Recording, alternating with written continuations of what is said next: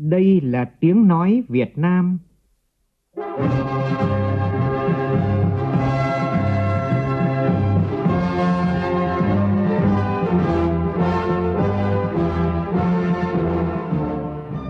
Việt Nam. Là tiếng nói Việt Nam phát thanh từ Hà Nội, thủ đô nước Cộng hòa xã hội chủ nghĩa Việt Nam.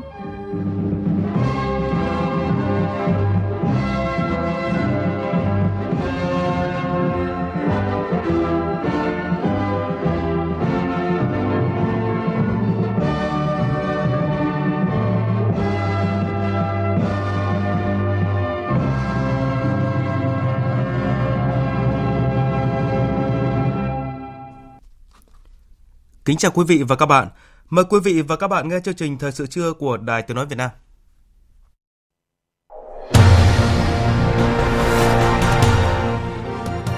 Thủ tướng Phạm Minh Chính dự và phát biểu tại diễn đàn cấp cao thường niên lần thứ ba về công nghiệp bốn chấm không. Diễn đàn nhằm đề xuất các giải pháp phục hồi và phát triển kinh tế xã hội thời kỳ hậu Covid mười chín và triển khai hiệu quả chủ trương tham gia cuộc cách mạng công nghiệp lần thứ tư mà Đảng đã đề ra. Chủ tịch Quốc hội Vương Đình Huệ đón và hội đàm với Chủ tịch Quốc hội Lào Say Sôm Phon, Phôn Vi Hẳn. Hôm nay, thành phố Hà Nội, Đà Nẵng, Long An và một số địa phương trên cả nước cho một số cấp học trở lại trường học trực tiếp. Hơn hai mươi tấn quả vải đóng hộp của Việt Nam lần đầu tiên được bày bán trên chuỗi phân phối bán lẻ tại Pháp, mở ra một hướng phát triển mới cho trái cây Việt Nam trên thị trường Pháp và Liên minh châu Âu. Trong phần tin quốc tế, khai mạc hội nghị xăng dầu thế giới lần thứ hai mươi ba tại Mỹ. Phe cực hữu và cực tả hâm nóng chiến dịch tranh cử trong cuộc bầu cử Tổng thống Pháp hai không hai hai.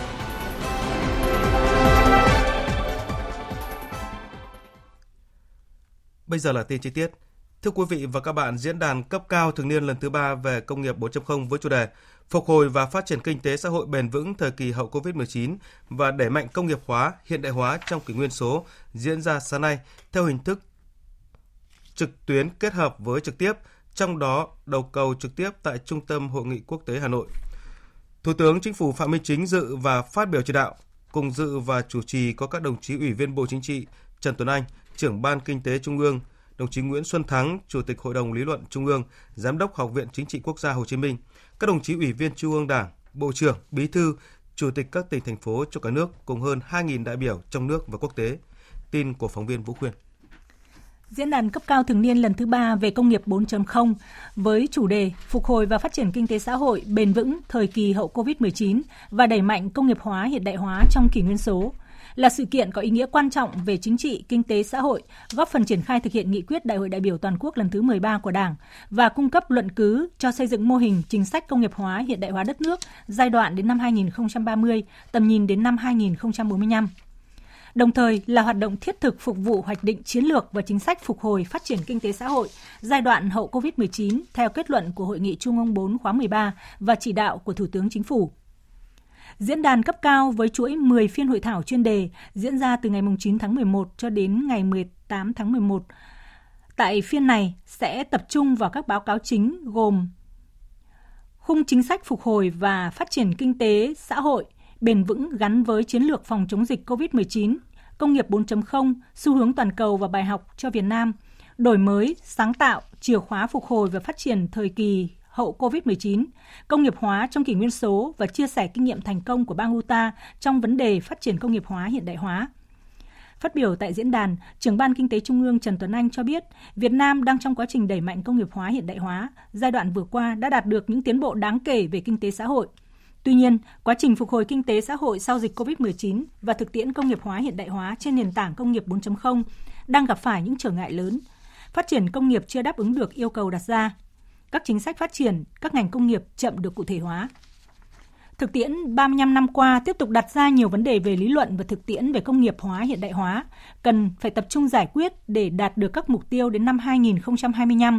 Việt Nam là nước đang phát triển có công nghiệp theo hướng hiện đại, vượt qua mức thu nhập trung bình thấp.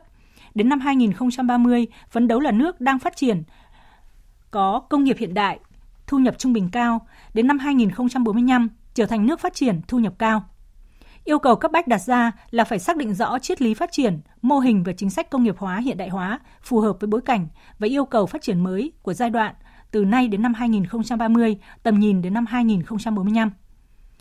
Trong khuôn khổ diễn đàn hôm nay, diễn ra tọa đàm cấp cao với sự tham gia trao đổi, thảo luận của các đồng chí lãnh đạo các bộ, ngành trung ương và địa phương.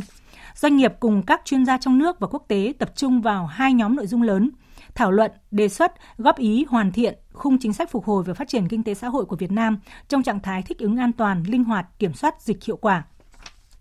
Đề xuất kiến nghị mô hình, chính sách đẩy mạnh công nghiệp hóa hiện đại hóa trên nền tảng khoa học, công nghệ và đổi mới sáng tạo để hiện thực hóa mục tiêu đến năm hai không ba không. Việt Nam là nước đang phát triển có công nghiệp hiện đại, thu nhập trung bình cao. Đến năm hai không bốn năm trở thành nước phát triển, có thu nhập cao, trở thành một trong những trung tâm sản xuất và dịch vụ thông minh của khu vực châu Á. Phát biểu tại diễn đàn, Thủ tướng Chính phủ Phạm Minh Chính đánh giá cao ý kiến phát biểu của các đại biểu và đưa ra các vấn đề về các giải pháp nhằm đẩy nhanh tốc độ phục hồi, phát triển kinh tế và khơi dậy động lực hướng tới tăng trưởng sáng tạo, bền vững và bao trùm. Trong khuôn khổ diễn đàn, Thủ tướng cùng các đại biểu đã tham quan hoạt động triển lãm thực tế ảo về các mô hình sản phẩm công nghệ bốn chấm không, kết quả chuyển đổi số các ngành lĩnh vực của Việt Nam cũng được diễn ra trong suốt thời gian tổ chức diễn đàn. Nhờ lời mời của Chủ tịch Quốc hội Vương Đình Huệ, Chủ tịch Quốc hội Lào Say Sôm Phon, Phon Vi Hẳn dẫn đầu đoàn đại biểu cấp cao Quốc hội nước Cộng hòa Dân chủ Nhân dân Lào và phu nhân thăm chính thức nước Cộng hòa xã hội chủ nghĩa Việt Nam từ hôm nay đến ngày tám tháng mười hai. Sáng nay tại tòa nhà Quốc hội, Chủ tịch Quốc hội Vương Đình Huệ chủ trì lễ đón trang trọng Chủ tịch Quốc hội Lào. Ngay sau lễ đón, hai bên đã tiến hành hội đàm. Tin của phóng viên Lê Tuyết. Thay mặt lãnh đạo Quốc hội Việt Nam, Chủ tịch Quốc hội Vương Đình Huệ nhấn mạnh, chuyến thăm lần này là cột mốc quan trọng và rất có ý nghĩa để tiếp tục củng cố và phát huy mối quan hệ hữu nghị vĩ đại, đoàn kết đặc biệt và hợp tác toàn diện giữa hai đảng, hai nhà nước và nhân dân hai nước Việt Nam, Lào nói chung, giữa Quốc hội hai nước nói riêng ngày càng đi vào thực chất và hiệu quả. Chủ tịch Quốc hội Lào bày tỏ vinh dự và tự hào khi được dẫn đoàn đại biểu cấp cao của Quốc hội Lào sang thăm hữu nghị chính thức nước Cộng hòa xã hội chủ nghĩa Việt Nam theo lời mời của Chủ tịch Quốc hội Việt Nam. Cho biết đây là chuyến thăm nước ngoài đầu tiên sau đảm nhiệm vai trò Chủ tịch Quốc hội Lào khóa chín.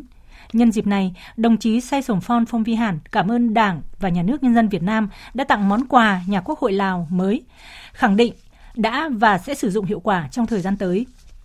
Tại cuộc hội đàm, hai Chủ tịch Quốc hội bày tỏ vui mừng nhận thấy mối quan hệ hợp tác toàn diện giữa hai Quốc hội thời gian qua phát triển rất tốt đẹp, triển khai hiệu quả thỏa thuận hợp tác ký năm hai không một bảy với nhiều hoạt động hợp tác đa dạng như trao đổi đoàn lãnh đạo cấp cao và các cấp, tổ chức hội thảo chuyên đề có nội dung chuyên sâu, chia sẻ kinh nghiệm trong công tác xây dựng pháp luật, phối hợp giám sát các thỏa thuận đã được ký kết giữa hai nước, hỗ trợ nhau trong công tác bồi dưỡng đại biểu Quốc hội, đại biểu Hội đồng Nhân dân và cán bộ của Văn phòng Quốc hội cũng như xây dựng cơ sở hạ tầng kỹ thuật. Hai Chủ tịch Quốc hội nhận thấy hai bên cần có đánh giá cụ thể hơn nữa kết quả hợp tác của Quốc hội hai nước trong thời gian qua, trao đổi về phương hướng hợp tác trong thời gian tới. Trên cơ sở đó sẽ xem xét ký thỏa thuận hợp tác mới với những sửa đổi và bổ sung hiệu quả, thực chất hơn. Thúc đẩy một số nội dung quan trọng như phối hợp chặt chẽ, giám sát và tạo thuận lợi cho việc triển khai hiệu quả các thỏa thuận cấp cao, các hiệp định, thỏa thuận hợp tác giữa hai nước, đặc biệt là các nhiệm vụ trọng tâm trong chiến lược hợp tác Việt Nam-Lào giai đoạn từ nay đến năm hai không ba không, hiệp định hợp tác Việt Nam-Lào từ nay đến năm hai không hai lăm và các hiệp định khác.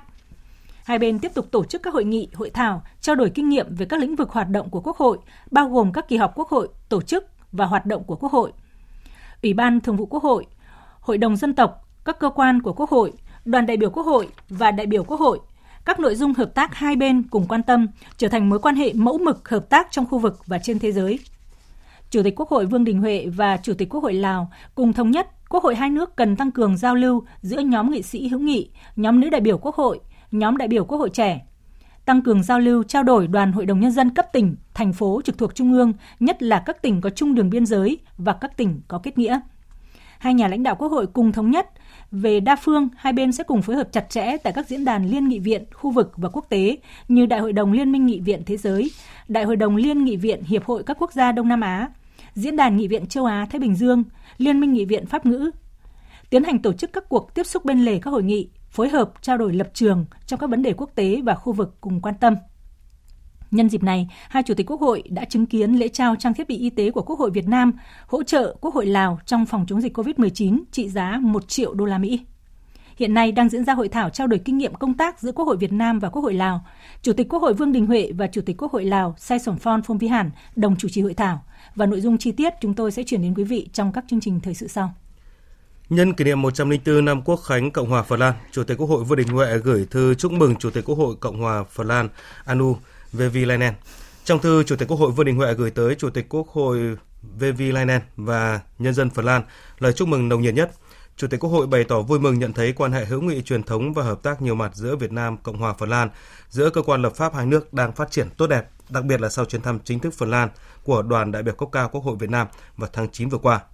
Chủ tịch Quốc hội Vương Đình Huệ tin tưởng rằng với tình cảm, sự ủng hộ của Chủ tịch Quốc hội Vehviläinen, quan hệ hữu nghị và hợp tác tốt đẹp giữa hai nước, hai cơ quan lập pháp sẽ tiếp tục được thúc đẩy ngày càng mạnh mẽ, hiệu quả vì lợi ích thiết thực của nhân dân hai nước.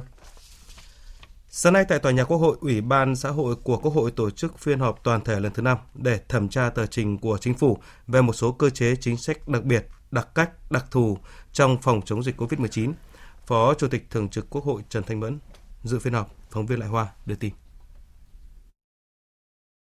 Thẩm tra tờ trình của Chính phủ, các đại biểu đề nghị làm rõ quy định về việc nhân lực tham gia tiêm chủng, xét nghiệm, chăm sóc người nhiễm covid mười chín, trong đó có quy định về người Việt Nam định cư ở nước ngoài, người nước ngoài được cấp chứng chỉ tham gia khám chữa bệnh điều trị covid mười chín mà không cần có chứng chỉ hành nghề ở Việt Nam. Phó Chủ nhiệm Ủy ban Xã hội Đỗ Thị Lan cho rằng nếu quy định như vậy sẽ liên quan đến nhiều ngành như ngoại vụ, quân sự, y tế, do đó cần quy định rõ điều này trong dự thảo nghị quyết. Đối với trách nhiệm về việc người nước ngoài tham gia khám chữa bệnh điều trị Covid tại Việt Nam thì nên giao chịu trách nhiệm của Giám đốc Sở Y tế. Còn đối với các cơ sở thu dung điều trị mà thuộc về các cái cơ sở do nhà nước thành lập mà là cơ sở thu dung của, của Trung ương thành lập thì có thể là người đứng đầu này cũng tương đương và chịu trách nhiệm. Thì như thế nó sẽ chặt chẽ hơn. Liên quan đến thuốc và nguyên liệu làm thuốc điều trị covid mười chín, Thường trực Ủy ban Xã hội Đinh Ngọc Quý đề nghị làm rõ việc cấp phép nhanh cần có thời gian cụ thể, tránh xung đột trong cách hiểu. Bên cạnh đó, giấy phép đăng ký lưu hành có khác gì so với mọi giấy phép đăng ký lưu hành khác? Trong cái khác của ta thì nói này, đầy đủ thủ tục anh mới được ba năm, năm năm, thậm chí một năm. Trong khi cứ cấp phép khẩn cấp thì bây giờ nó là thời hạn nào? Tiêu chí nào để theo các thời hạn của cái trường hợp bình thường. Cái thứ hai là thì phải tính thêm cái chỗ cơ chế kiểm soát, bởi vì chúng ta chỉ có ba ràng buộc chính là hoạt chất, dạng bào chế, đường dùng. Thực chất khi làm luật dược cái chỗ này rất khác nhau cả về hàm lượng cả về công thức. Mặc dù hiểu cái này là chúng ta sẽ hợp thức hóa cái thuốc điều trị Covid đây, thế nhưng mà tóm lại làm sao cái chỗ này để có một cái cơ chế để kiểm soát để nó bảo đảm chất lượng thuốc. Tại phiên họp, Phó Chủ tịch Thường trực Quốc hội Trần Thanh Mẫn đề nghị tiếp tục làm rõ phạm vi điều chỉnh của dự thảo nghị quyết, chỉ tập trung quy định các cơ chế chính sách đặc biệt, đặc cách, đặc thù về phòng chống dịch covid mười chín, khác với quy định của các luật hoặc chưa được luật hiện hành quy định. Tiếp tục rà soát toàn bộ cơ chế chính sách được nêu trong dự thảo nghị quyết để báo cáo Ủy ban Thường vụ Quốc hội.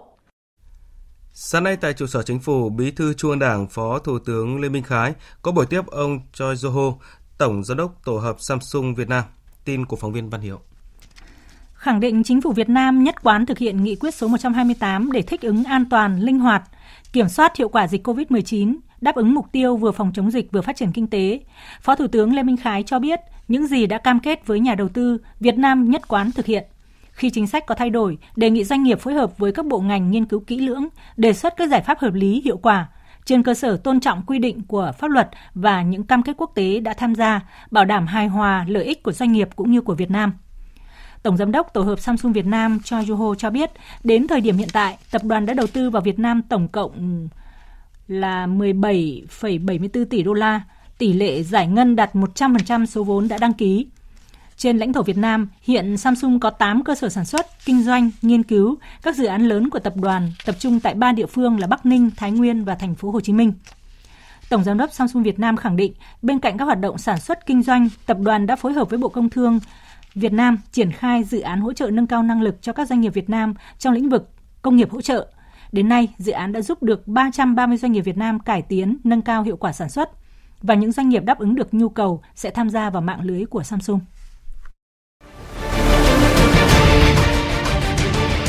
Thích ứng để bình thường mới. Thích ứng để bình thường mới.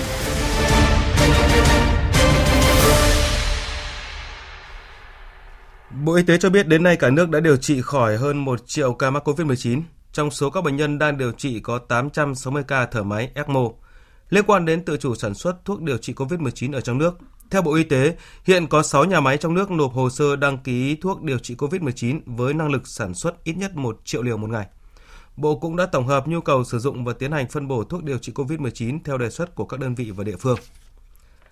Sáng nay, thành phố Hà Nội, Đà Nẵng, Long An và một số địa phương trên cả nước cho một số lớp học cấp học đến trường học trực tiếp.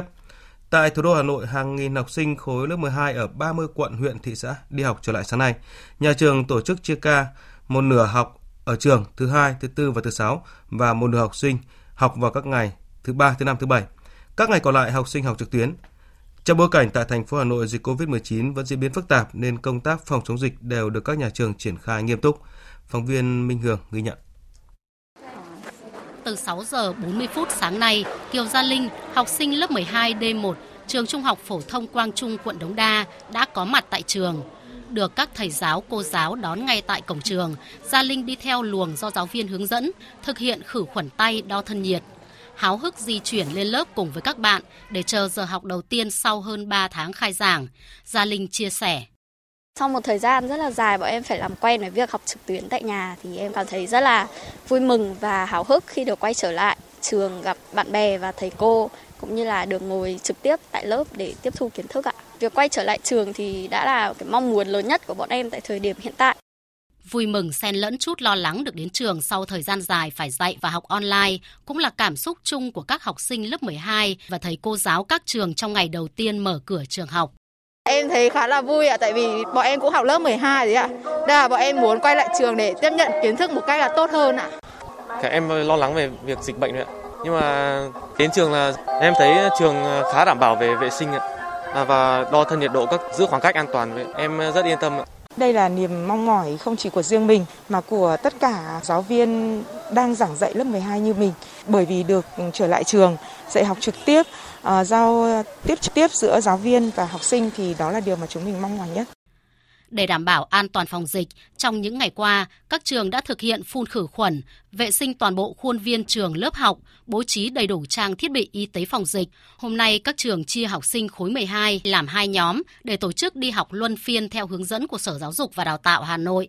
Để không bị gián đoạn trong dạy học, các nhà trường đã chuẩn bị phòng học cũng như đường truyền mạng để các thầy cô sau khi kết thúc tiết học trực tiếp có thể chuyển sang dạy học trực tuyến ngay tại trường. Tại thành phố Đà Nẵng, học sinh ba khối lớp một, lớp tám và lớp chín ở thành phố tới trường học trực tiếp. Riêng đối với khối lớp một chỉ có khoảng bảy mươi đến tám mươi phần trăm học sinh tới trường vì một số phụ huynh vẫn còn lo ngại dịch bệnh. Phóng viên Phương Cúc tại miền Trung đưa tin. Khoảng sáu giờ ba mươi phút sáng nay, nhiều phụ huynh đã đưa con em mình tới trường học trực tiếp. Tâm lý mình cũng sợ đó nhưng mà phải con phải đi học chứ. Mình cũng chuẩn bị đầy đủ đồ cho con, mình dặn dò con đeo khẩu trang liên tục. Mình đi chơi ở trong lớp chơi không được ra ngoài. Khi con các cháu nghe tin được đi học thì cũng rất là mừng, nên gia đình cũng đồng thuận. Rồi mình giáo dục cho các cháu cách phòng dịch cho tốt, chuẩn bị sát khuẩn, khăn tay, vệ sinh cá nhân cho thật tốt rồi đến trường. Đa phần các phụ huynh đồng tình cho con đến trường, dù tình hình dịch tại thành phố Đà Nẵng còn phức tạp. Tại trường tiểu học Phù Đồng, quận Hải Châu, khi nhà trường lấy phiếu khảo sát phụ huynh cho con tới trường thì chỉ có bảy mươi phần trăm phụ huynh đồng ý. Thế nhưng sáng nay có khoảng tám mươi phần trăm phụ huynh đưa con đến trường học. Cô Trương Thị Nhã Trúc, hiệu trưởng nhà trường cho biết. Để ổn định cái tâm lý cho phụ huynh thì về phía nhà trường chúng tôi cũng đã chuẩn bị tất cả các phương án. À, chúng tôi phân luồng lối đi mỗi lớp một cái lối đi riêng và trường của chúng tôi thì có tám lớp thì chúng tôi chia làm hai ca đảm bảo là phòng học cách phòng học. Cũng trong ngày hôm nay, học sinh hai khối lớp tám và lớp chín bậc trung học cơ sở tại thành phố Đà Nẵng tới trường học trực tiếp. Theo Sở Giáo dục và Đào tạo thành phố Đà Nẵng, đối với bậc tiểu học, mỗi trường có năm khối nên việc chỉ cho khối lớp một đi học và chỉ học một buổi trước nếu xảy ra trường hợp mắc covid mười chín sẽ dễ khoanh vùng, xử lý. Long An là một trong số ít những địa phương khu vực phía Nam cũng cho học sinh trung học phổ thông và giáo dục thường xuyên đến trường học trực tiếp sau gần sáu tháng học trực tuyến bắt đầu từ sáng nay. Tin của phóng viên Vinh Quang. Tại huyện Bến Lức, từ sáng sớm, các em học sinh trường Trung học phổ thông Nguyễn Hữu Thọ đã có mặt tại trường để học trực tiếp. Công tác phòng chống dịch covid mười chín được rà soát chặt chẽ. Học sinh trước khi vào lớp đều được kiểm tra thân nhiệt và chấp hành năm K theo quy định. Dạ, con chích được một mũi. Khi đến trường thì hiểu bài hơn, học online. Thầy cô cho kiến thức tốt hơn. Con mong muốn thầy cô dạy uh, bổ sung thêm kiến thức cho tụi con khi uh, học ở trường. Mặc dù tình hình dịch bệnh trên địa bàn tỉnh Long An vẫn còn phức tạp, Tuy nhiên, đánh giá tổng quan tình hình chung, tỉnh Long An cố gắng tập trung rà soát chặt chẽ công tác phòng chống dịch để đưa học sinh đến trường. Sau thời gian học trực tuyến với nhiều khó khăn, các em học sinh ở Long An đến trường ngày đầu tiên trong không khí nô nức. Các phụ huynh thì bày tỏ mong muốn được thầy cô, nhà trường có biện pháp bổ sung kịp thời lượng kiến thức bị thiếu hụt, nhất là học sinh lớp mười hai, để các em có tự tin hơn chuẩn bị cho kỳ thi cuối cấp. Chị Phan Thị Mai ở khu phố hai, thị trấn Bến Lức, huyện Bến Lức, Long An cho biết. Mới có một mũi à, tiêm được hai tuần rồi, hôm qua họp nói là vô trường sẽ chuẩn bị tiêm mũi hai, vô trường nó học sẽ dễ tiếp thu hơn. Hôm qua họp phụ huynh thì nhà trường nói là đã trang thiết bị đầy đủ hết, từ diệt khuẩn đồ, đo độ đồ hết cho các em hết thì cũng yên tâm. Theo ông Nguyễn Thanh Tiệp, Giám đốc Sở Giáo dục và Đào tạo tỉnh Long An, đến thời điểm này không chỉ các khối cấp trung học phổ thông mà các trường khác trên địa bàn đều đã chuẩn bị đầy đủ cơ sở vật chất, vật tư y tế phòng chống dịch bệnh và phòng dành cho cách ly y tế tạm thời.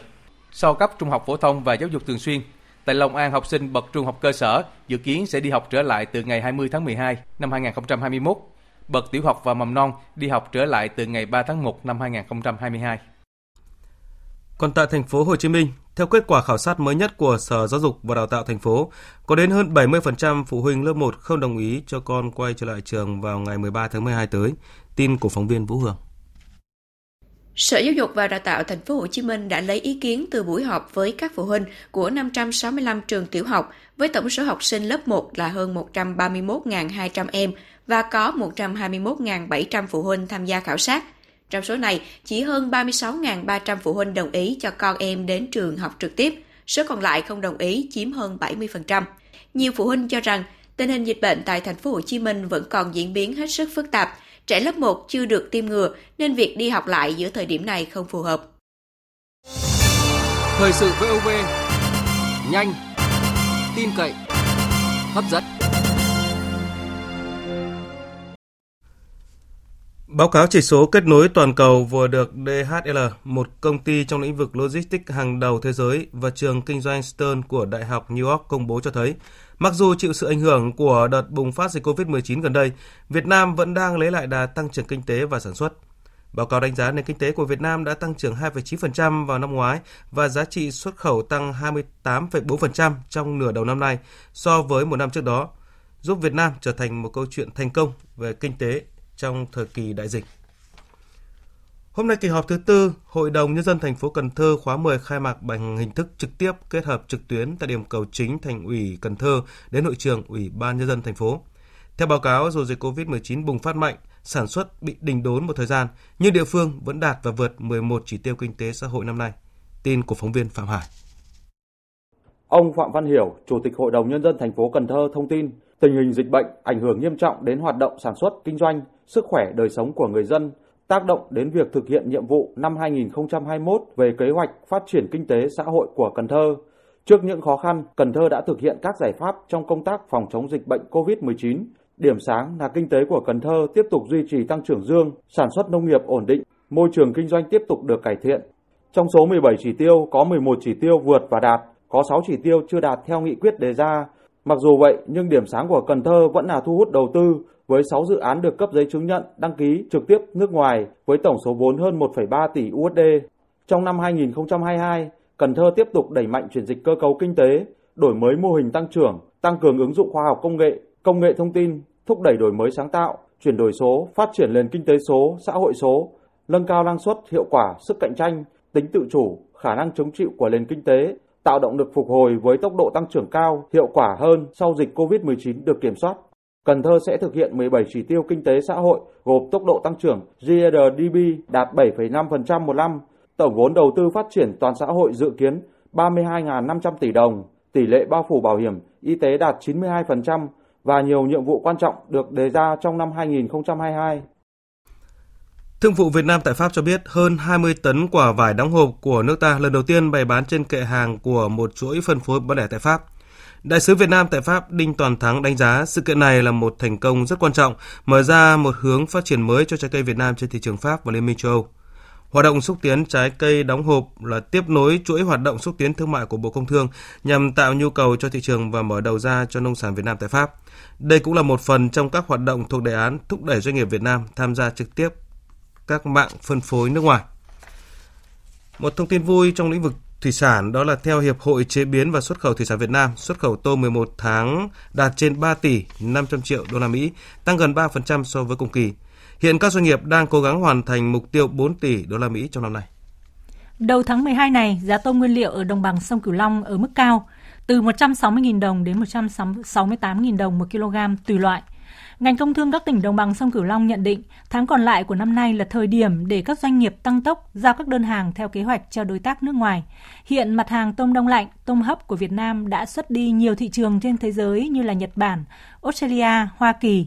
Bên cạnh đó, những lợi thế từ các hiệp định thương mại tự do mà Việt Nam tham gia ký kết cùng với giá tôm xuất khẩu tăng so với cùng kỳ sẽ tiếp tục tạo nhiều lợi thế khi xuất khẩu. Hôm nay, tỉnh Đắk Lắk khai trương điểm trưng bày và bán sản phẩm ô cốp đầu tiên của địa phương này. Tin của phóng viên Hương Lý, thường trú khu vực Tây Nguyên. Tại Đắk Lắk, chương trình mỗi xã một sản phẩm xác định có tám mươi tư sản phẩm nông nghiệp chủ lực thuộc các nhóm thực phẩm, rau quả, sản phẩm đồ uống, thảo dược, nhóm trang trí nội thất, lưu niệm của các khu du lịch. Đến nay, Đắk Lắk đã có bốn mươi sáu sản phẩm đạt chứng nhận ô cốp.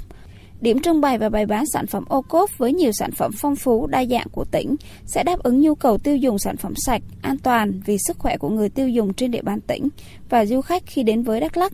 Tiêu biểu như cà phê, hồ tiêu, cacao, bơ, sầu riêng, mật ong, cá tầm, cá lăng đuôi đỏ, chả cá thắt lát, trà thảo mộc, trà mãng cầu, hạt mắc ca, vải thổ cẩm. Là một trong những chủ thể có sản phẩm gạo sạch chất lượng cao, Thăng Bình hát tê bê bày bán tại điểm trưng bày giới thiệu sản phẩm ô cốp, ông Võ Văn Sơn, Giám đốc Hợp tác xã Dịch vụ Nông nghiệp Thăng Bình, huyện Cà Rông Bông, tỉnh Đắk Lắk cho biết. Khai trương các ô cốp, Đắk Lắk cũng là cái cơ hội có một cái điểm để quy tụ các cái sản phẩm đạt chứng nhận ô cốp của từng địa phương trong tỉnh, quy tụ về đây và cái cơ hội cũng là à, được à, gần gũi với người tiêu dùng để sản phẩm của nông dân tỉnh Đắk Lắk tiếp cận ra thị trường bên ngoài, trong nước và kể cả là cơ hội xuất khẩu ra nước ngoài. Sáng nay, Tòa án Nhân dân Thành phố Hồ Chí Minh mở phiên tòa xét xử sơ thẩm cựu Phó Chủ tịch Ủy ban Nhân dân Thành phố Trần Vĩnh Tuyến và mười bảy bị cáo khác trong vụ án xảy ra tại Tổng công ty Nông nghiệp Sài Gòn, Công ty trách nhiệm hữu hạn một thành viên SAGRI liên quan việc chuyển nhượng dự án khu nhà ở tại phường Phước Long B, thành phố Thủ Đức, quận chín cũ cho tư nhân, gây thiệt hại cho nhà nước hơn sáu trăm bảy mươi hai tỷ đồng. Sau khi hội ý, hội đồng xét xử quyết định tạm hoãn phiên tòa vì một số bị cáo có đơn vắng mặt. Tin của phóng viên Tiểu Huỳnh. Trong vụ án này, bị cáo Lê Tấn Hùng, cựu tổng giám đốc Tổng công ty Nông nghiệp Sài Gòn SAGRI, được xác định có vai trò chủ mưu xuyên suốt trong toàn bộ các hành vi phạm tội. Bị cáo Hùng bị truy tố về hai tội danh vi phạm quy định về quản lý sử dụng tài sản nhà nước gây thất thoát lãng phí và tham ô tài sản cùng với bị cáo Nguyễn Thị Thúy, nguyên giám đốc tài chính kế toán SAGRI. Theo cáo trạng, khu đất có diện tích hơn ba mươi sáu nghìn mét vuông tại địa chỉ khu phố bốn, phường Phước Long B là tài sản thuộc sở hữu nhà nước, được Ủy ban Nhân dân Thành phố Hồ Chí Minh giao cho SAGRI, doanh nghiệp một trăm phần trăm vốn nhà nước, sở hữu của Ủy ban Nhân dân Thành phố Hồ Chí Minh làm cơ sở chăn nuôi heo. Sau đó, Ủy ban Nhân dân Thành phố Hồ Chí Minh chấp thuận cho SAGRI quản lý, chuyển mục đích sử dụng đất, hợp tác với Tổng công ty cổ phần Phong Phú để đầu tư dự án nhà ở. Tháng tư năm hai không một bảy, ông Lê Tấn Hùng gửi văn bản cho Ủy ban Nhân dân Thành phố, Sở Xây dựng đề nghị cho phép SAGRI chuyển nhượng toàn bộ dự án trên cho Tổng công ty cổ phần Phong Phú. Từ tờ trình tham mưu đề xuất của Sở Xây dựng do bị cáo Trần Trọng Tuấn ký, ông Trần Vĩnh Tuyến với vai trò là Phó Chủ tịch Ủy ban Nhân dân Thành phố Hồ Chí Minh đã ký quyết định chấp thuận cho SAGRI chuyển nhượng dự án phát triển nhà ở trên cho Tổng công ty cổ phần Phong Phú mà không yêu cầu định giá, đấu giá dự án, gây thiệt hại nghiêm trọng cho nhà nước. Theo cáo trạng, bị cáo Tuyến và một số bị cáo khác biết rõ việc chuyển nhượng dự án này phải thực hiện theo quy định về quản lý sử dụng vốn nhà nước đầu tư vào các doanh nghiệp, phải thẩm định giá, xác định giá trị chuyển nhượng theo thị trường và các quy định khác của pháp luật. Quá trình điều tra, ông Tuyến và các bị cáo khai nhận do có phần nể nang ông Lê Tấn Hùng là em ruột của nguyên Bí thư Thành ủy Thành phố Hồ Chí Minh nên đã cố ý thực hiện những hành vi sai phạm, gây thiệt hại cho nhà nước số tiền đặc biệt lớn sáu trăm bảy mươi hai tỷ đồng. Ngoài sai phạm này, bị cáo Lê Tấn Hùng và các đồng phạm khác tại Tổng công ty Nông nghiệp Sài Gòn, Công ty cổ phần Du lịch Thanh niên Xung phong, Công ty trách nhiệm hữu hạn Thương mại Dịch vụ Lữ hành Hòa Bình Quốc tế còn thực hiện các hành vi lập khống chứng từ tham quan học tập kinh nghiệm ở nước ngoài để tham ô số tiền hơn mười ba phẩy ba tỷ đồng. Tiếp theo là tin thời tiết.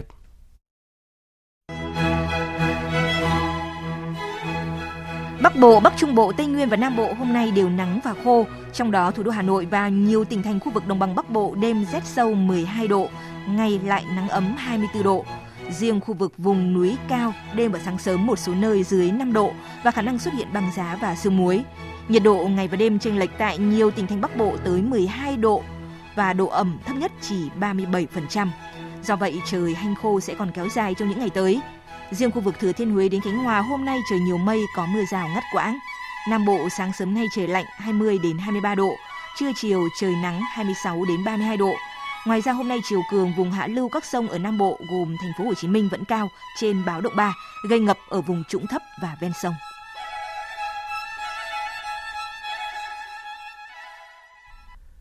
Chuyển sang phần tin quốc tế. Hôm nay Quốc hội Nhật Bản triệu tập phiên họp bất thường lần thứ hai mươi bảy, trọng tâm là thảo luận và quyết định khoản ngân sách bổ sung cho tài khóa năm hai không hai mốt để hỗ trợ một phần gói kích thích kinh tế nhằm vực dậy nền kinh tế nước này sau đại dịch covid mười chín. Theo kế hoạch, chiều nay sau lễ khai mạc với sự chứng kiến của Nhật Hoàng, Thủ tướng Kishida Fumio sẽ có bài phát biểu tại phiên toàn thể của cả Hạ viện và Thượng viện Nhật Bản. Dư luận Nhật Bản đang chờ đợi việc người đứng đầu chính phủ Nhật Bản sẽ làm rõ những biện pháp nào để ứng phó với diễn biến mới của dịch bệnh covid mười chín, nhất là biến thể Omicron, và giải pháp cụ thể tăng trưởng kinh tế hướng tới hiện thực hóa khái niệm chủ nghĩa tư bản mới kiểu Nhật Bản. Thủ tướng Kishida sẽ trả lời chất vấn của đại diện các đảng ở cả Thượng viện và Hạ viện trong ba ngày, từ ngày tám tháng mười hai. Bên cạnh đó, chính phủ Nhật Bản dự kiến sẽ đệ trình Quốc hội dự thảo bổ sung bổ sung ngân sách năm nay cho các giải pháp thúc đẩy tăng trưởng kinh tế và được thảo luận tại Ủy ban Ngân sách Hạ viện vào tuần sau. Một phần của gói ngân sách bổ sung sẽ được sử dụng để tăng cường các biện pháp ứng phó với dịch bệnh covid mười chín, cũng như hỗ trợ người dân và doanh nghiệp bị ảnh hưởng lớn của dịch bệnh. Đây là lần đầu tiên Thủ tướng Kishida trả lời trực tiếp trả lời chất vấn tại Ủy ban Ngân sách Hạ viện và đối thoại với đại diện các đảng đối lập kể từ sau cuộc bầu cử Hạ viện vào cuối tháng mười vừa qua. Kỳ họp bất thường lần này của Quốc hội Nhật Bản diễn ra trong vòng mười sáu ngày, từ nay đến ngày hai mươi mốt tháng mười hai. Hai ứng cử viên theo hai xu hướng chính trị đối lập là ông Eric Zemmour theo đường lối cực hữu và ông Jean-Luc Mélenchon theo đường lối cực tả đã có những hoạt động vận động tranh cử chính thức đầu tiên để chuẩn bị cho cuộc bầu cử Tổng thống Pháp sắp diễn ra. Phóng viên Mạnh Hà, thường trú tại Pháp, đưa tin. Phát biểu trước khoảng mười lăm nghìn người ủng hộ tại khu triển lãm Vinpanc thuộc thành phố Seine-Saint-Denis, ngoại ô thủ đô Paris, ứng cử viên theo xu hướng cực hữu ông Eric Zemmour tuyên bố chính thức thành lập đảng chinh phục trở lại với khẩu hiệu tranh cử không gì là không thể với người Pháp. Cương lĩnh tranh cử của ông Eric Zemmour cũng ưu tiên đặt lợi ích của nước Pháp lên trên hết với mục tiêu khôi phục bản sắc và nền giáo dục nước Pháp, giảm thuế khóa, thúc đẩy nền công nghiệp, khôi phục chủ quyền của nước Pháp và nhất là xem xét lại chính sách nhập cư. Chính sách nhập cư của tôi trong những tuần đầu tiên, ngay sau khi trúng cử, là chấm dứt ngay lập tức làn sóng nhập cư và đưa nhập cư về con số không. Tôi muốn chấm dứt ý tưởng nước Pháp là miền đất hứa đối với thế giới thứ ba. Nước Pháp sẽ tốt đẹp trở lại chỉ với người Pháp. Hơn hai nghìn người đã tập trung vào thủ đô Paris để tiến hành biểu tình phản đối tư tưởng cực hữu, phân biệt sắc tộc của ông Eric Zemmour. Trong khi đó, tại khu La Défense thuộc thành phố Paris, ứng cử viên đồng thời là lãnh đạo đảng nước Pháp bất khuất theo xu hướng cực tả, ông Jean-Luc Mélenchon chỉ trích đối thủ cực hữu đã kích động sự thù hận trong lòng nước Pháp. Chúng ta tuyên bố lớn thêm một lần nữa, nước Pháp không mang tư tưởng cực hữu, nước Pháp là an sinh xã hội, là y tế cộng đồng, là trường học, là sự tìm kiếm và chia sẻ. Các nhà phân tích nhận định, cánh tả Pháp đang trải qua thời kỳ khó khăn do sự chia rẽ cũng như thiếu đi gương mặt thực sự đủ uy tín. Các cuộc thăm dò dư luận cho đến nay cũng cho thấy quan điểm thiên hữu hiện vẫn chiếm số đông trong người dân Pháp. Hội nghị xăng dầu thế giới lần thứ hai mươi ba khai mạc hôm qua tại thành phố Houston thuộc bang Texas của Mỹ.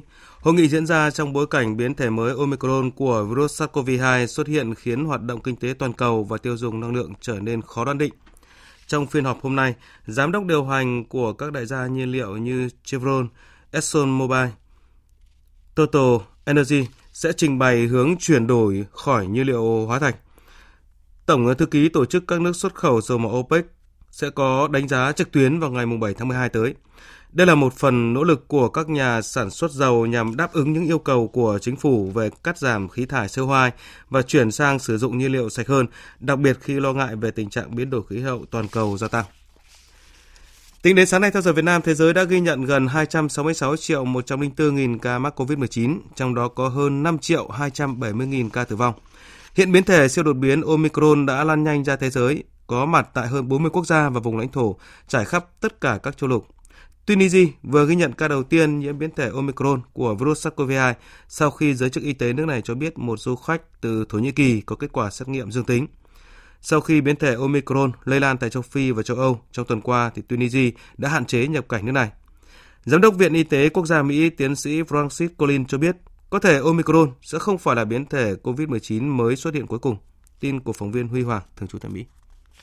Trước câu hỏi của phóng viên hãng en bê xê News về khả năng một biến thể covid mười chín mới trở thành chủng vượt trội sau mỗi sáu tháng, với lưu ý biến thể Delta xuất hiện vào mùa hè vừa qua, trước khi biến thể Omicron lần đầu được phát hiện trong kỳ nghỉ lễ Tạ ơn, tiến sĩ Collins cho biết.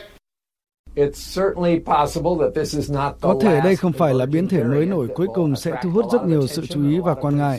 Biến thể Omicron có số lượng đột biến lớn nhất mà chúng tôi từng chứng kiến cho đến nay, khoảng năm mươi đột biến so với chủng virus phát hiện đầu tiên ở Vũ Hán. Nhiều khả năng biến thể Omicron phát triển từ một người bị suy giảm miễn dịch, vốn không có khả năng chống lại virus hoàn toàn. Vì vậy, Omicron có thể vẫn còn trong hệ thống miễn dịch của người bị nhiễm hàng tháng, cho đến khi cuối cùng họ vượt qua nó. Tất nhiên, đó là một tình huống hoàn hảo để virus có thể nhận thêm các đột biến trong quá trình kéo dài như vậy. Nhận xét của tiến sĩ Collins được đưa ra khi các nhà khoa học đang chạy đua để tìm hiểu thêm về biến thể Omicron, được phát hiện lần đầu ở Nam Phi vào cuối tháng trước. Đến nay, có mười sáu bang của Mỹ phát hiện biến thể Omicron, cho dù chính quyền Tổng thống Joe Biden đã áp đặt hạn chế đi lại từ tám nước thuộc miền Nam châu Phi, bắt đầu từ ngày hai mươi chín tháng mười một để ứng phó với biến thể mới này và thực hiện các yêu cầu xét nghiệm covid mười chín nghiêm ngặt hơn đối với du khách quốc tế. Tiến sĩ Rosen Walensky, Giám đốc Trung tâm Kiểm soát và Phòng ngừa Dịch bệnh cho biết, ngành y tế Mỹ đang theo dõi chặt biến thể Omicron và dự báo số ca nhiễm biến thể mới này tại Mỹ nhiều khả năng còn gia tăng. Tuy nhiên, bà Walensky khẳng định mối quan ngại hiện tại vẫn là biến thể Delta, vốn chiếm tới chín mươi chín phẩy chín phần trăm trong số hơn chín mươi nghìn ca nhiễm bệnh mới trung bình hàng ngày. Quà tặng từ trái tim là chủ đề trang trí Nhà Trắng dịp Giáng sinh năm nay với mong muốn kết nối người dân sau những chia rẽ chính trị và biến cố dịch bệnh. Đây cũng là năm đầu tiên bà Jill Biden đảm nhận trọng trách này với tư cách đệ nhất phu nhân Mỹ. Biên tập viên Thu Hoài tổng hợp thông tin. Lộng lẫy ngập tràn sắc màu của mùa lễ hội, năm nay Nhà Trắng được trang hoàng bốn mươi mốt cây thông Noel, hai mươi lăm vòng hoa trang trí, ba trăm ngọn nến, mười nghìn đồ trang trí và hơn bảy mươi tám nghìn bóng đèn. Chia sẻ về chủ đề năm nay, thông điệp mà đệ nhất phu nhân Mỹ muốn truyền đi là đoàn kết, hàn gắn và kết nối cộng đồng lại gần nhau trong bối cảnh nước Mỹ chia rẽ chính trị sâu sắc và chia cắt do đại dịch covid mười chín. Mỗi căn phòng là một câu chuyện về quà tặng từ trái tim. Tại cánh đông, như các bạn thấy là hình ảnh của những ngôi sao đại diện cho những nhân viên tuyến đầu, những người đã thắp sáng cuộc sống của chúng ta trong những ngày đen tối của dịch bệnh. Mỗi căn phòng ở Nhà Trắng sẽ mang một chủ đề riêng, từ món quà học tập, món quà của nghệ thuật thị giác, món quà từ tình bạn và sự quan tâm, đến ngôi nhà bánh gừng. Tất cả thống nhất với chủ đề chung là quà tặng từ trái tim. Bất chấp đại dịch covid mười chín vẫn diễn biến phức tạp, cùng với sự xuất hiện của biến thể Omicron, nhưng không khí Giáng sinh đã tràn ngập khắp nước Mỹ, cùng mong ước về một mùa Giáng sinh, một năm mới an lành. Vợ chồng Tổng thống Joe Biden tổ chức một buổi lễ nhỏ để thắp sáng cây thông Giáng sinh quốc gia tại bãi cỏ phía nam Nhà Trắng, chính thức bắt đầu mùa Giáng sinh hai không hai mốt trên khắp nước Mỹ, cùng với thông điệp về sự hàn gắn và đoàn kết. Trong suốt chín mươi chín năm qua, các đời Tổng thống Mỹ đã tiếp nối truyền thống vĩ đại là thắp sáng cây thông Noel, biểu tượng cho những nỗ lực vì hòa bình và sự tiến bộ. Đó là lời nhắc nhở chúng ta rằng, ngay cả trong những ngày tháng lạnh giá nhất, tăm tối nhất của mùa đông, sự sống sẽ trở lại và tiếp tục sinh sôi phát triển. Ở đâu có hận thù, ở đó có tình yêu. Ở đâu có nghi ngờ, ở đó có đức tin, và đâu có bóng tối, ở đó cũng có ánh sáng. Chúc Giáng sinh vui vẻ, cầu Chúa phù hộ cho tất cả các bạn. And may God protect our troops.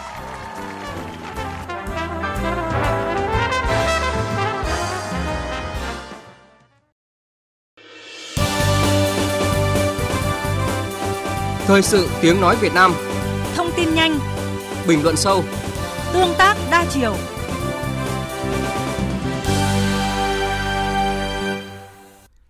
Thưa quý vị và các bạn, tuyến bê rờ tê không một Kim Mã Yên Nghĩa chính thức đi vào vận hành từ ngày mùng một tháng một năm hai nghìn không trăm mười bảy.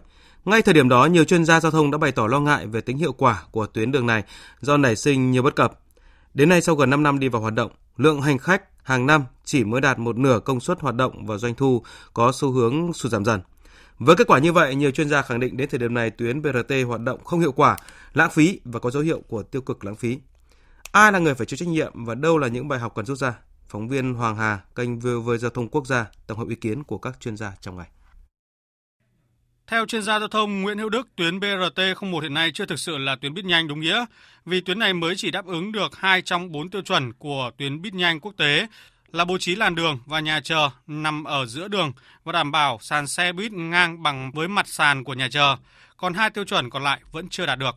Một trong những tiêu chuẩn bê rờ tê là có một tuyến đường dành riêng cho nó. Tiêu chuẩn này thì là chúng ta không đạt được. Tiêu chuẩn thứ hai tức là khi nó chạy từ đầu tuyến đến cuối tuyến thì khi qua các ngã tư, các nút giao cắt thì lập tức phải chuyển thành đèn xanh cho nó đi. Ít nhất nó phải chạy liên tục trong khoảng từ ba đến bốn ki lô mét. Thế nhưng mà cuối cùng không tổ chức được, dẫn đến là bê rờ tê nhưng mà nó đến ngã tư thì là nó cứ phải chờ đèn xanh đèn đỏ như tuyến buýt thường. Tiến sĩ Đinh Thị Thanh Bình, giảng viên Trường Đại học Giao thông Vận tải cho rằng tuyến bê rờ tê không một hiện nay chủ yếu phục vụ những người dân có lộ trình trùng với điểm đầu, điểm cuối. Sở dĩ tuyến bê rờ tê không một không đạt được hiệu quả như kỳ vọng là do thiếu sự kết nối. Không phải là lỗi của cái tuyến đấy mà vấn đề là nó đơn độc. Tuyến vận tải công cộng nó phải là thành một mạng lưới mà mạng lưới của nó phải tương tự nhau về năng lực vận tải. Thì nếu như mà mình cứ chậm, cứ đầu tư nhỏ giọt như thế thì mình sẽ tha hồ mà trợ giá.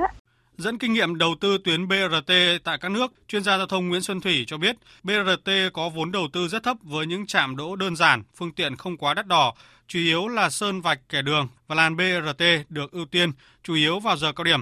Trong khi đó, buýt nhanh ở Việt Nam lại đầu tư khá đồ sộ, gần như cải tạo toàn bộ hạ tầng tuyến đường sẵn có với nhiều nhà chờ lớn và phương tiện đắt đỏ, thế giới cũng hiếm có. bê rờ tê vừa rồi mình để đi giữa đường là không đi. Đối với những cái thành phố mà nhiều phương tiện cá nhân thì nên đi bên phải, nó sẽ giảm bớt các cái chi phí cần thiết, các cái trạm đỗ không cần làm quá lớn, trạm hai ba chục mét vuông là không cần thiết. Và thứ hai là phương tiện thì vẫn phương tiện cũ thôi, chúng ta lại đầu tư quá nhiều vào những cái hạng mục nó lãng phí. Theo ông Nguyễn Văn Thanh, nguyên chủ tịch Hiệp hội Vận tải Việt Nam, sự bất cập và lãng phí còn thể hiện rõ trong việc đầu tư không đồng bộ mạng lưới giao thông kết nối với buýt nhanh bê rờ tê. Vẽ ra thì rất hay nhưng mà làm chả ra cái gì cả, rất lãng phí.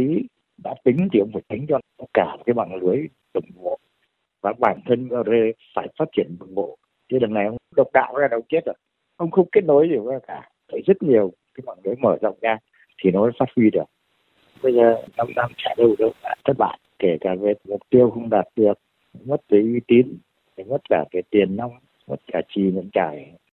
Không chỉ bất cập lãng phí trong đầu tư, Thanh tra Chính phủ cũng chỉ ra những sai phạm về tài chính của dự án bê rờ tê với tổng số tiền vi phạm là bốn mươi ba phẩy năm mươi bảy tỷ đồng, bao gồm số tiền bốn mươi hai phẩy bốn tỷ đồng do công ty cổ phần Thiên Thành An xuất bán cho chủ đầu tư đối với ba mươi lăm xe buýt bê rờ tê. Giá trị chênh lệch tăng nhưng không chứng minh được khối lượng công việc thực hiện.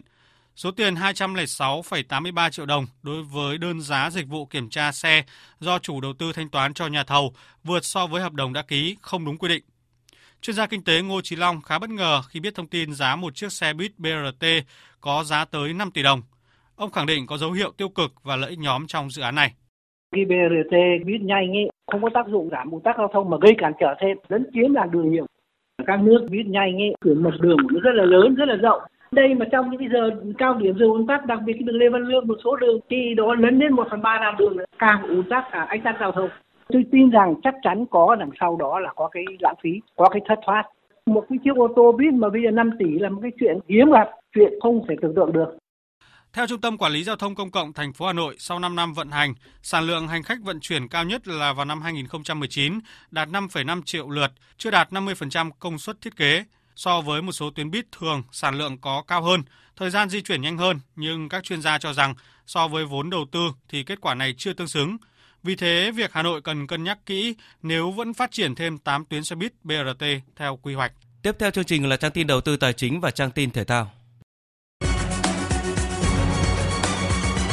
Trang tin đầu tư tài chính. Thưa quý vị và các bạn, giá vàng trong nước và giá vàng thế giới cùng tăng cao trong phiên đầu tuần. Công ty vàng bạc đá quý Sài Gòn đang niêm yết giá vàng mua vào ở mức sáu mươi triệu năm trăm nghìn đồng một lượng, bán ra là sáu mươi mốt triệu hai trăm năm mươi nghìn đồng một lượng. Công ty vàng bạc đá quý Bảo Tín Minh Châu niêm yết giá vàng ở mức mua vào là năm mươi mốt triệu tám trăm hai mươi nghìn đồng một lượng, bán ra năm mươi hai triệu bốn trăm bảy mươi nghìn đồng một lượng. Trên thị trường thế giới, giá vàng đang được niêm yết trên sàn Kitco là một nghìn bảy trăm tám mươi lăm phẩy năm đô la Mỹ một ounce. Sáng nay, Ngân hàng Nhà nước công bố tỷ giá trung tâm của đồng Việt Nam so với đô la Mỹ áp dụng ở mức hai mươi ba nghìn một trăm sáu mươi lăm đồng đổi một đô la Mỹ, tăng mạnh bốn mươi tám đồng so với mức công bố trước. Tỷ giá đô la Mỹ trong ngân hàng thương mại hôm nay cơ bản tăng mười đồng so với phiên trước, phổ biến ở mức mua vào hai mươi hai nghìn sáu trăm tám mươi đồng và bán ra hai mươi ba nghìn chín trăm năm mươi đồng một đô la Mỹ. Chủ tịch Liên minh Hợp tác xã Việt Nam đề nghị có chính sách miễn thuế thu nhập doanh nghiệp trong thời gian từ ba đến năm năm cho hợp tác xã, miễn thuế thu nhập cá nhân đối với thành viên góp vốn vào hợp tác xã để giúp hợp tác xã huy động thêm các thành viên tham gia. Giảm chi phí sản xuất, các Bộ Nông nghiệp và Phát triển Nông thôn, Bộ Công Thương, Bộ Tài chính, Ngân hàng Nhà nước cần phải rà soát các chính sách giảm chi phí sản xuất như là giống, phân bón, thức ăn gia súc, cũng như giải quyết khó khăn cho hợp tác xã khi tiếp cận nguồn lực đất đai cho sản xuất. Ngân hàng Bưu điện Liên Việt Liên Việt Postbank đã triển khai sản phẩm tín dụng hưu trí với mục tiêu bên cạnh giá trị kinh tế, sản phẩm mang ý nghĩa đối với xã hội.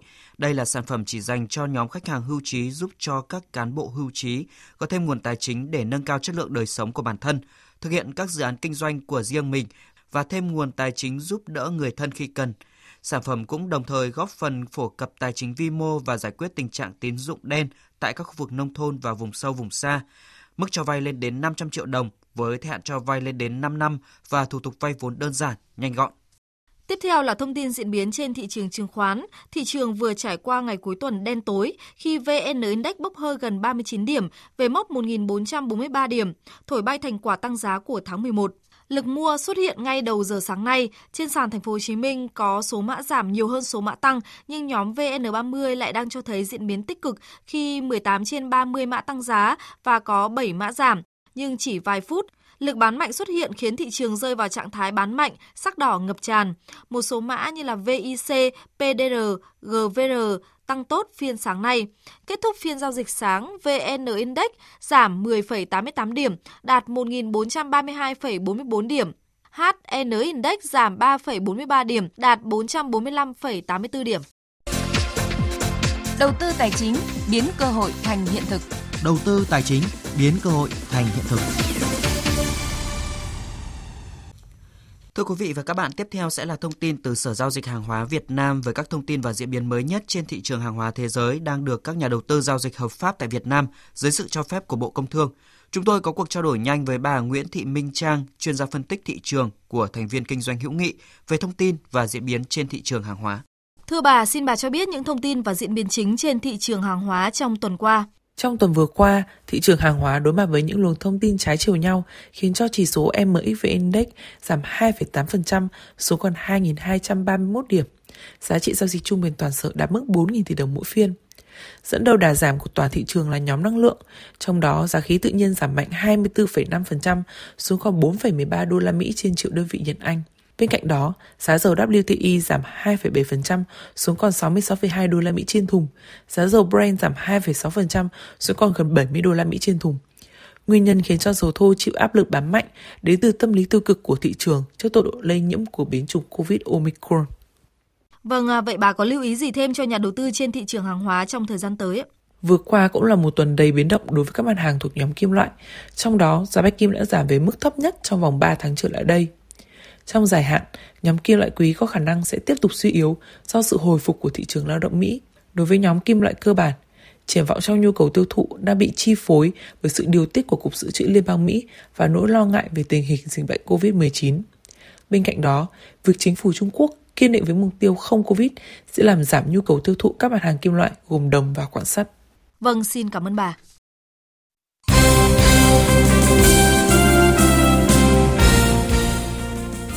Thưa quý vị và các bạn, tối nay mùng sáu tháng mười hai, đội tuyển Việt Nam bước vào hành trình bảo vệ ngôi vô địch a ép ép Cup hai không hai không với trận gặp đối thủ Lào. Chiều qua mùng năm tháng mười hai, toàn đội có buổi tập cuối cùng trước thềm trận ra quân. Ở buổi tập này, huấn luyện viên Park Hang Seo đã giảm tải khối lượng vận động cho các cầu thủ, chủ yếu tập trung hoàn thiện những mảnh ghép cuối cùng. Tất cả các cầu thủ đều tỏ ra thoải mái và tự tin trước giờ xuất phát. Trong lịch sử những lần gặp nhau trên mọi mặt trận, đội tuyển Lào thường không có được kết quả tốt trước đội tuyển Việt Nam. Ở thời điểm hiện tại, lực lượng và sức mạnh của tuyển Lào cũng bị đánh giá thấp hơn nhiều so với đội tuyển Việt Nam. Thế nên, hầu hết chuyên gia và người hâm mộ tin rằng các học trò của huấn luyện viên Park Hang-seo sẽ vượt qua đội bóng của huấn luyện viên Sevaran, thậm chí là một chiến thắng cách biệt. Bình luận viên Quang Huy cho rằng: Cá nhân tôi nghĩ rằng gặp Lào thì Việt Nam sẽ có thể là không khó khăn để mà chiến thắng. Một đối tượng rất phù hợp trong một cái cữ dợt để mà chúng ta hướng đến các trận đấu quan trọng hơn ở các vòng trong. Đích của chúng ta là bảo vệ ngôi địch và đây là điều chúng ta chưa bao giờ làm được. Hy vọng đầu xuôi đuôi lọt và chúng ta sẽ làm được điều chúng ta chưa làm được trước đây, đó là bảo vệ được vô địch Đông Nam Á. Còn bình luận viên Quang Tùng nêu quan điểm. Mục tiêu mà chúng ta phấn đấu trong cái trận đấu gặp đội tuyển Lào, thứ nhất chúng ta cần phải thắng, ba điểm là rất quan trọng. Và thứ hai, không nhất thiết phải là một trận thắng lớn. Cách biệt hai quả hoặc ba quả cũng đã là thành công rồi. Vấn đề là bảo toàn được lực lượng, tránh được thẻ phạt, tránh được chấn thương. Như thế có nghĩa là đạt yêu cầu. Còn cái phương án sử dụng con người thì tôi cho rằng là chúng ta sẽ phải sử dụng những cầu thủ có lẽ là tốt nhất. Thế còn sử dụng bao nhiêu thời gian thì nó ứng biến để làm sao đó chúng ta còn cân đối lực lượng chơi những trận đấu tiếp theo. Trận đấu giữa đội tuyển Việt Nam gặp đội tuyển Lào diễn ra lúc mười chín giờ ba mươi theo giờ Việt Nam trên sân Bishkek. Trước đó là cặp đấu giữa Campuchia và Malaysia bắt đầu lúc mười sáu giờ ba mươi. Trong hai cặp đấu đầu tiên ở bảng A kết thúc chiều và tối qua, Thái Lan thắng vất vả Timor-Leste hai không, còn Singapore dễ dàng đánh bại Myanmar ba không. Giải Futsal vô địch quốc gia hai không hai mốt đã khép lại ngày hôm qua, trong đó có trận cầu tâm điểm giữa hai đội cạnh tranh chức vô địch là Thái Sơn Nam và Saco. Chung cuộc, Thái Sơn Nam đánh bại Saco với tỷ số ba một để có năm thứ sáu liên tiếp đăng quang giải Futsal đẳng cấp nhất Việt Nam và cũng là danh hiệu vô địch quốc gia thứ mười một của đội bóng này. Thành tích này đã mang về cho thầy trò huấn luyện viên Phạm Minh Giang số tiền thưởng năm trăm triệu đồng. Ngoài ra, chân sút Nguyễn Minh Trí của đội cũng được bình chọn là cầu thủ xuất sắc nhất giải và thủ thành Hồ Văn Ý cũng ẵm giải thủ môn xuất sắc nhất. Về vị trí nhì chung cuộc, câu lạc bộ Saco nhận được số tiền thưởng hai trăm triệu đồng, Xe Buýt Sài Gòn nhận hạng ba và cầu thủ Phùng Trọng Luân của Xe Buýt Sài Gòn trở thành vua phá lưới giải đấu với mười tám bàn thắng. Từ ngày chín đến ngày mười hai tháng mười hai tới, giải ép lờ xê Faros Golf Tournament hai không hai mốt sẽ diễn ra tại ép lờ xê Golf Link Sầm Sơn. Giải dự kiến thu hút hơn một trăm golfer tranh tài. Ông Đỗ Việt Hùng, Phó Tổng Giám đốc Tập đoàn ép lờ xê, Tổng Giám đốc ép lờ xê Biscom cho biết. Tất cả các giải đấu chúng tôi diễn ra trong thời gian dịch bệnh thì đến thời điểm này chúng tôi tuân thủ quy định của Bộ Y tế, của các cơ quan chức năng và đặc biệt là của chính quyền địa phương.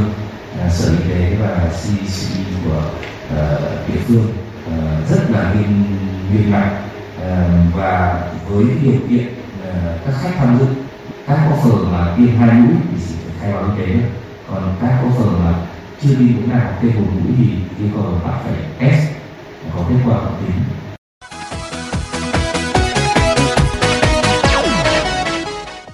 Đêm qua, huấn luyện viên Rangnick có trận ra mắt Manchester United trong cuộc tiếp đón Crystal Palace trên sân Old Trafford. Tân huấn luyện viên người Đức cùng e em u giành chiến thắng nghẹt thở một không bằng pha lập công duy nhất của tiền vệ Fred ở phút thứ bảy mươi bảy. Ông Rangnick chia sẻ sau trận đấu. Nhìn chung là tôi hài lòng.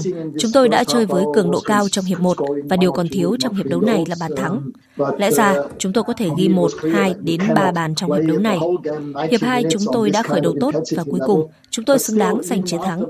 Điều làm tôi hài lòng hơn nữa là Fred đã ghi một bàn tuyệt vời. Chúng tôi giữ sạch lưới và giành quyền kiểm soát phần lớn thời gian của trận đấu.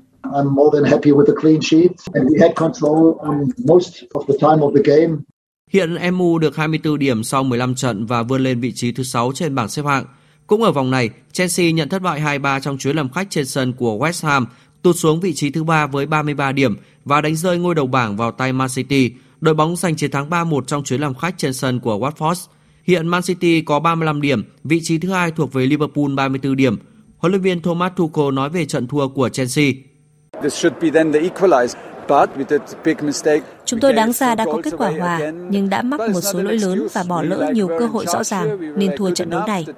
Trước trận, chúng tôi đã rất tự tin sẽ giành ba điểm và thực tế trong trận đấu đã gây sức ép mạnh lên đối thủ, tạo ra nhiều cơ hội nhưng không tận dụng được. Nhưng nguyên nhân chính vẫn là do chúng tôi đã mắc nhiều lỗi lớn.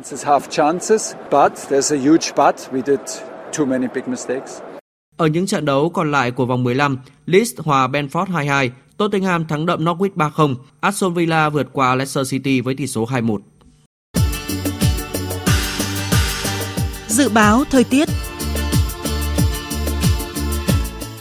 Trung tâm Dự báo Khí tượng Thủy văn Quốc gia cho biết khu vực Bắc Bộ, Bắc Trung Bộ, Tây Nguyên và Nam Bộ hôm nay đều nắng và khô. Ngoài ra, ở Nam Bộ, chiều cường vùng hạ lưu các sông gồm thành phố Hồ Chí Minh vẫn cao trên báo động ba, gây ngập ở vùng trũng thấp và ven sông. Sau đây sẽ là phần dự báo chi tiết các khu vực chiều và đêm nay. Phía Tây Bắc Bộ ít mây, chiều nắng, đêm không mưa, đêm trời rét, có nơi rét đậm, rét hại. Vùng núi cao có khả năng xuất hiện sương muối, nhiệt độ từ chín đến hai mươi lăm độ, có nơi dưới tám độ. Phía Đông Bắc Bộ ít mây, chiều nắng, đêm không mưa, đêm trời rét, vùng núi có nơi rét đậm, rét hại. Vùng núi cao có khả năng xuất hiện sương muối, nhiệt độ từ mười đến hai mươi lăm độ, vùng núi từ bảy đến mười độ, vùng núi cao có nơi dưới bảy độ. Khu vực từ Thanh Hóa đến Thừa Thiên Huế, phía Bắc ít mây, chiều nắng, đêm không mưa, phía Nam có mưa vài nơi, phía Bắc nhiệt độ từ mười một đến hai mươi tư độ, phía Nam từ mười lăm đến hai mươi tư độ. Khu vực từ Đà Nẵng đến Bình Thuận có mưa rào và dông vài nơi, nhiệt độ từ mười chín đến hai mươi sáu độ, phía Nam từ hai mươi hai đến ba mươi độ. Tây Nguyên có mưa rào và dông vài nơi, đêm trời rét, nhiệt độ từ mười sáu đến hai mươi bảy độ. Nam Bộ chiều nắng, đêm không mưa, đêm trời lạnh, nhiệt độ từ hai mươi đến ba mươi mốt độ, riêng miền Đông có nơi dưới hai mươi độ. Khu vực Hà Nội ít mây, chiều nắng, đêm không mưa, đêm trời rét, nhiệt độ từ mười một đến hai mươi lăm độ. Tiếp theo là dự báo thời tiết biển, vịnh Bắc Bộ có mưa rào vài nơi, tầm nhìn xa trên mười ki lô mét, gió Đông Bắc cấp bốn, cấp năm. Vùng biển từ Quảng Trị đến Quảng Ngãi có mưa rào rải rác và có nơi có dông, tầm nhìn xa trên mười ki lô mét, giảm xuống từ bốn đến mười ki lô mét trong mưa, gió Đông Bắc cấp sáu, giật cấp bảy, cấp tám, biển động. Vùng biển từ Bình Định đến Ninh Thuận, từ Bình Thuận đến Cà Mau có mưa rào vài nơi, tầm nhìn xa trên mười ki lô mét, gió Đông Bắc cấp sáu, có lúc cấp bảy, giật cấp tám, cấp chín, biển động mạnh. Vùng biển từ Cà Mau đến Kiên Giang và Vịnh Thái Lan có mưa rào vài nơi, tầm nhìn xa trên mười ki lô mét, gió Đông Bắc cấp bốn, cấp năm. Khu vực Bắc và giữa Biển Đông và khu vực quần đảo Hoàng Sa thuộc thành phố Đà Nẵng có mưa rào và dông vài nơi, tầm nhìn xa trên mười ki lô mét, gió Đông Bắc cấp sáu, có lúc cấp bảy, giật cấp tám, cấp chín, biển động mạnh. Khu vực Nam Biển Đông và khu vực quần đảo Trường Sa thuộc tỉnh Khánh Hòa có mưa rào và dông rải rác. Trong mưa dông có khả năng xảy ra lốc xoáy và gió giật mạnh. Tầm nhìn xa trên mười ki lô mét, giảm xuống từ bốn đến mười ki lô mét trong mưa, gió Đông Bắc cấp năm, riêng phía Tây cấp sáu, có lúc cấp bảy, giật cấp tám, cấp chín, biển động mạnh. Thông tin dự báo thời tiết vừa rồi cũng đã kết thúc chương trình Thời sự trưa của Đài Tiếng nói Việt Nam. Chương trình do các biên tập viên Thu Hòa, Thanh Trường, Lan Anh biên soạn và thực hiện với sự tham gia của kỹ thuật viên Việt Thái, chịu trách nhiệm nội dung Hoàng Trung Dũng.